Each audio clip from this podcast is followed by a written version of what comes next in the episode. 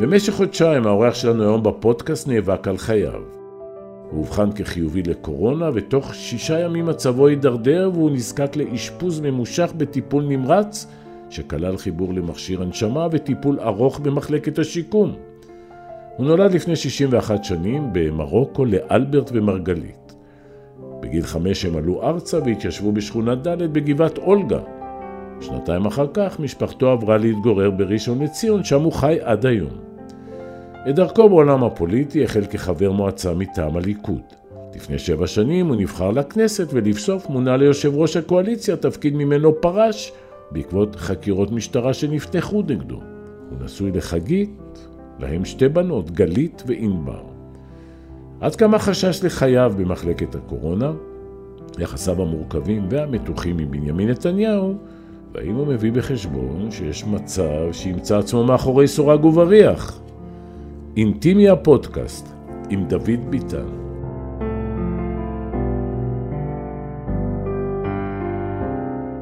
יש עוד תהליך שיקום? יש. כן, הקורונה זה באמת מחלה בעייתית, מתעתעת. בסופו של דבר יש לה גם השלכות. מעבר, אבל זה יעבור, אני לא מודאג מזה. מה עוד צריך לשפר? יש לי בעיה בהליכה ברגל ימין, קצת חולשה, ואני צרוד, אתה רואה. ומשום מה, גם קצת בשיער, אה, יש לי ירידה קצת ב... נסיגה. נסיגה. אז זה יעבור, בסופו של דבר זה עובר. אבל מעניין שהציעו לך להתאפר כאן בקומה, ואתה התעקשת לעלות את המדרגות. אני עושה מאמץ, אני מנסה לשקם את עצמי לבד. יש בעיה לעלות במדרגות. כשקמתי מהאקמו, הרגל הייתה כמו אבן, רגל ימין. ולאט לאט שיפרתי את זה, אז אני ממשיך לשפר את זה. תגיד, אתה מבין שזה לא מובן מאליו שאתה יושב איתי כאן? לקחתי את זה בחשבון, שאני לא אקום, אבל uh, נלחמתי בזה, זה האמת.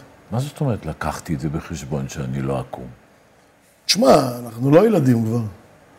לא, אנחנו ערים לסכנות, ערים לבעייתיות של המחלה.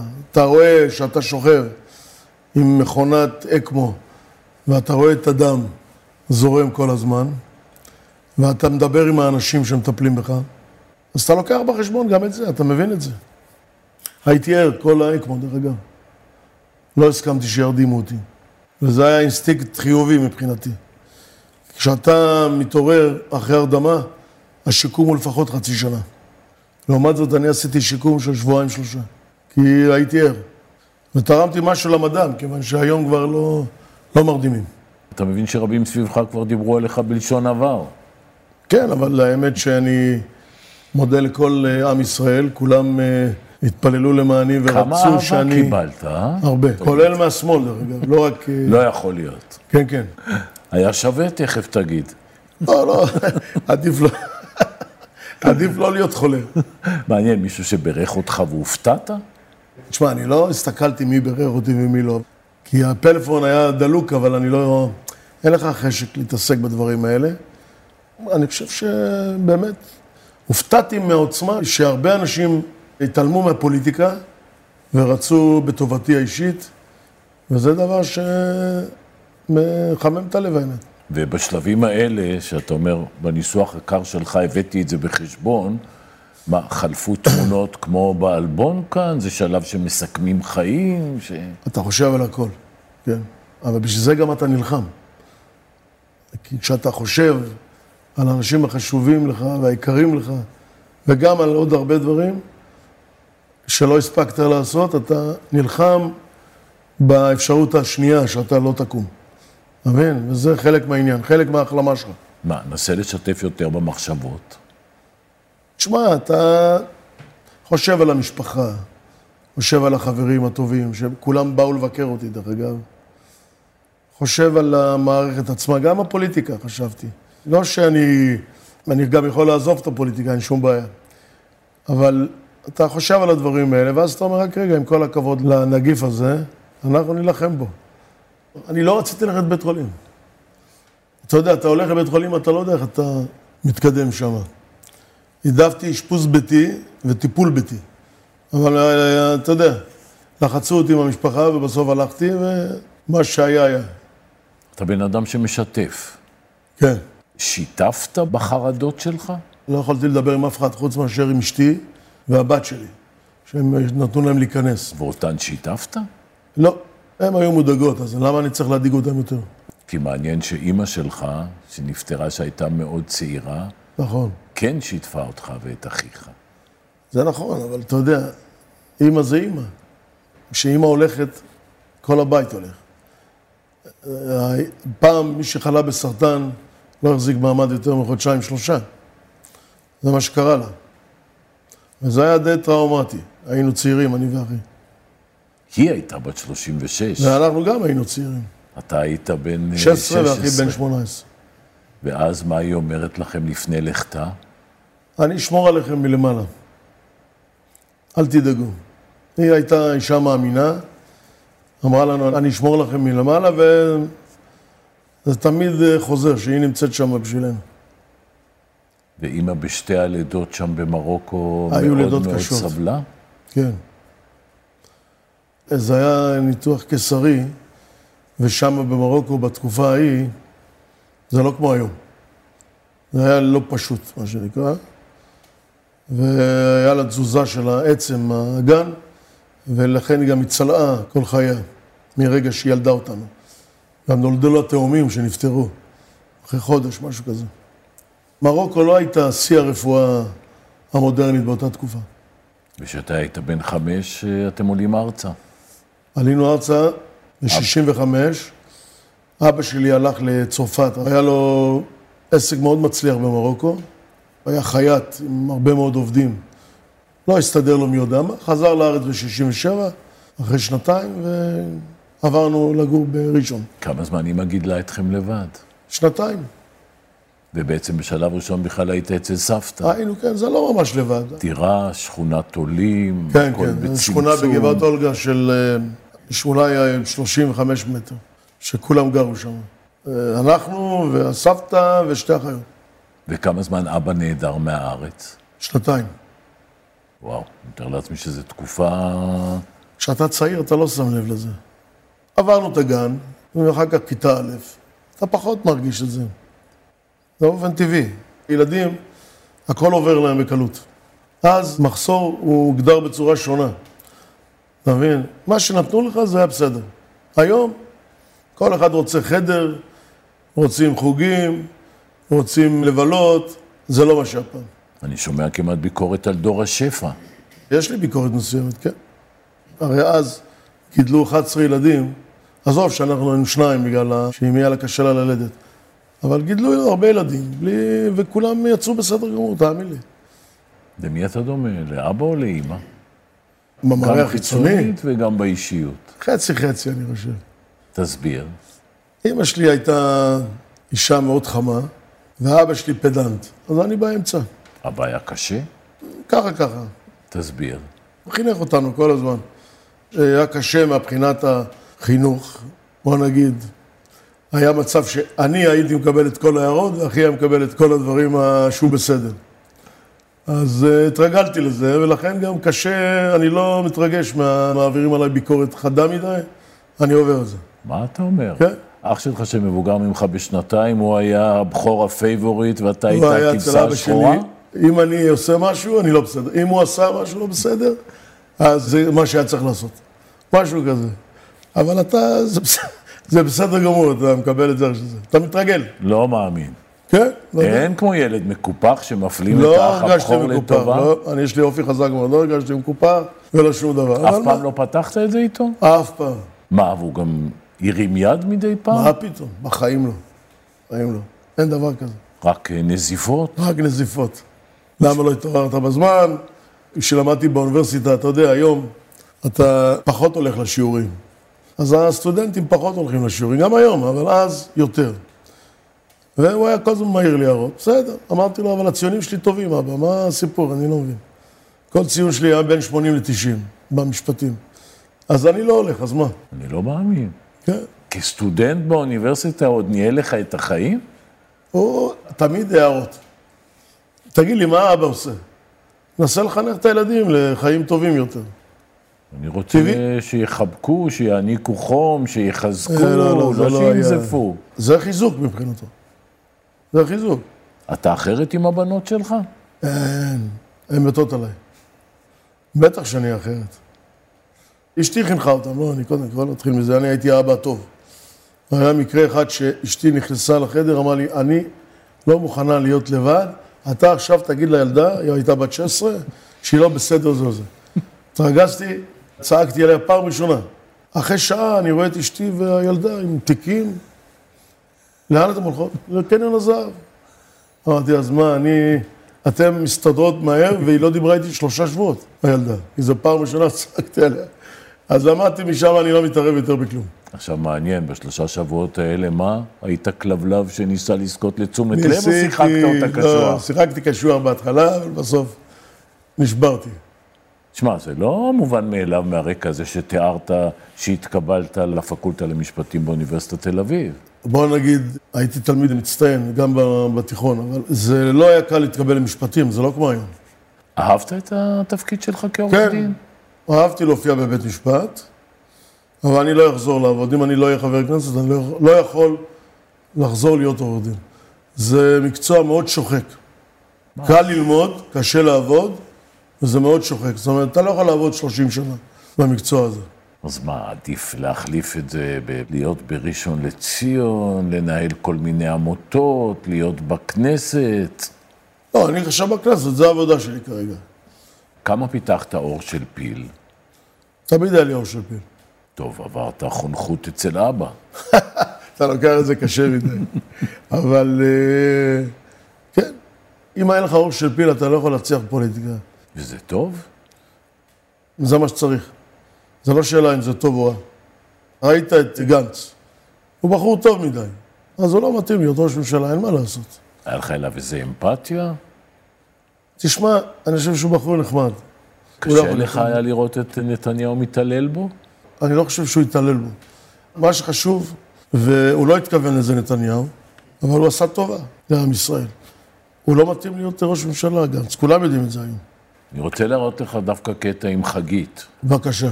איך אתה מתייחס לזה שמפגינים, אפילו שוברים עציץ, אנשי התאגיד, ולהבדיל אה, איך היא מתייחסת למפגינים שמגיעים אליכם הביתה. בבקשה.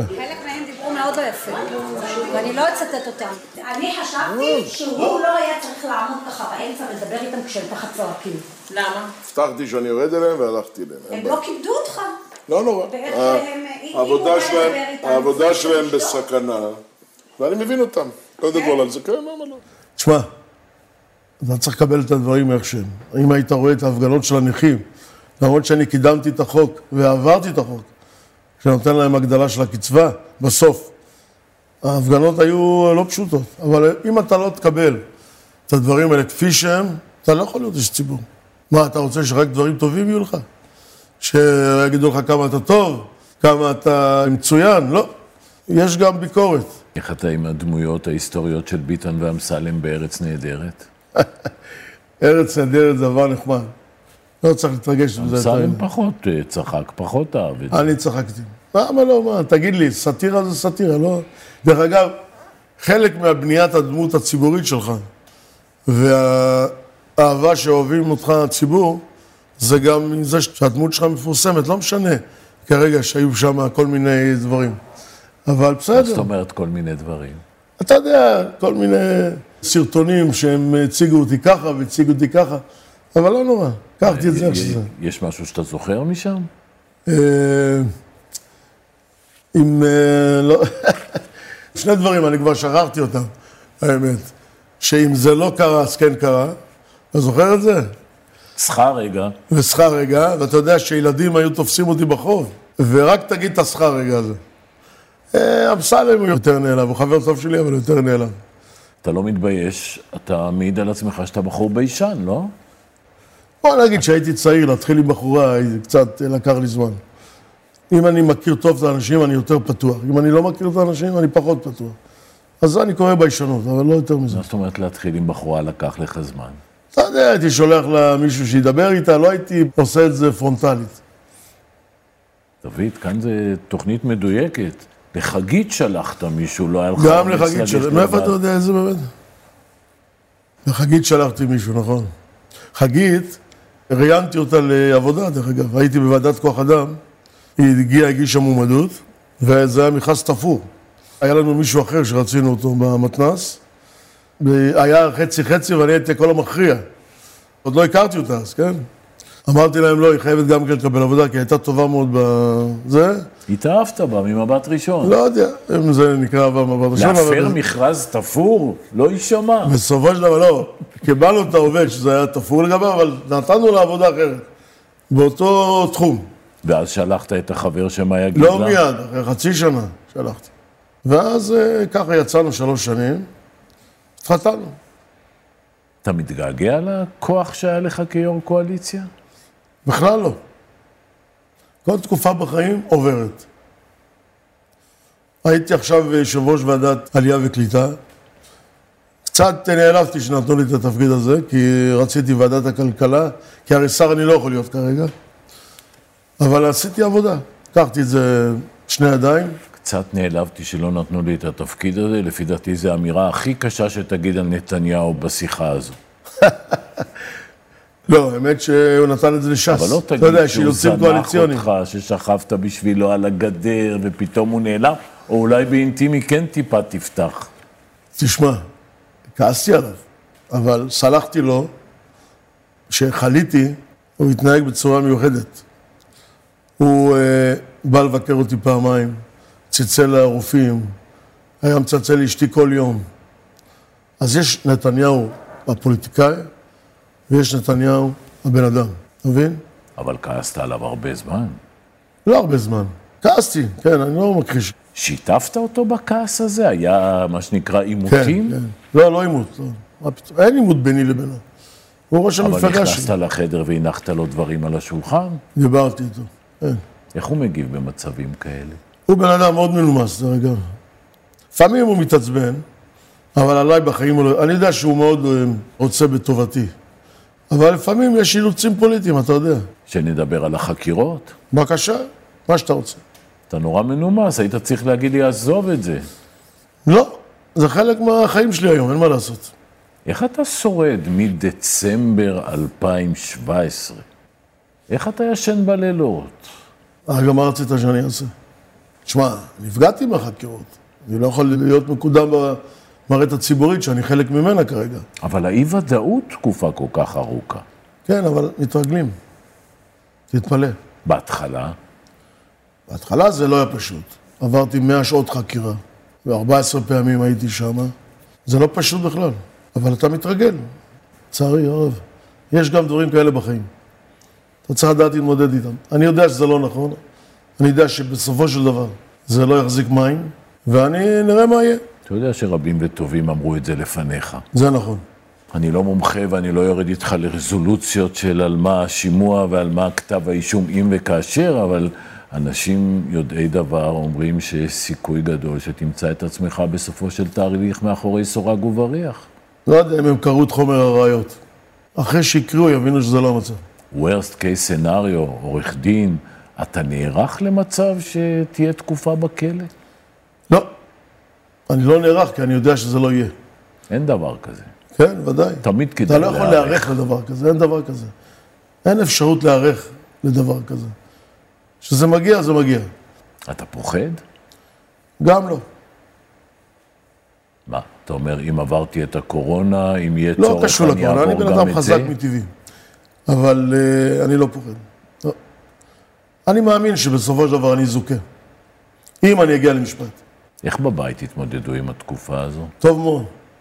רוצה להגיד לך שהמשפחה באמת הייתה משענת מאוד חזקה, גם הבנות שלי וגם אשתי. לבת שלך נחשפנו בנסיבות אחרות, אתה יודע. כן.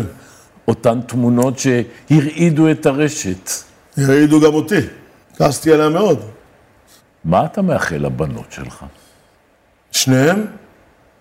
אני רוצה רק בהצלחה שלהם, ושיהיו לי נכדים גם. אני מבין מכל אלה שהם סבות וסבתות, שנכדים זה דבר מיוחד במינו, ואני לוחץ עליהם ללמוד דוקטורט כל הזמן. לאט לאט. צריך שיהיה איזה דוקטור אחד ביטן. ויש לך איזו תובנה מהתקופה הזו שממש היטלטלת בין חיים ומוות? תובנה, תמצה את החיים כמה שיותר. תהנה ממה שיש, כי אתה לא יכול לדעת שזה יסתיים היום. דוד ביטן, תודה רבה לך. היה לי לעונג. מאה אחוז.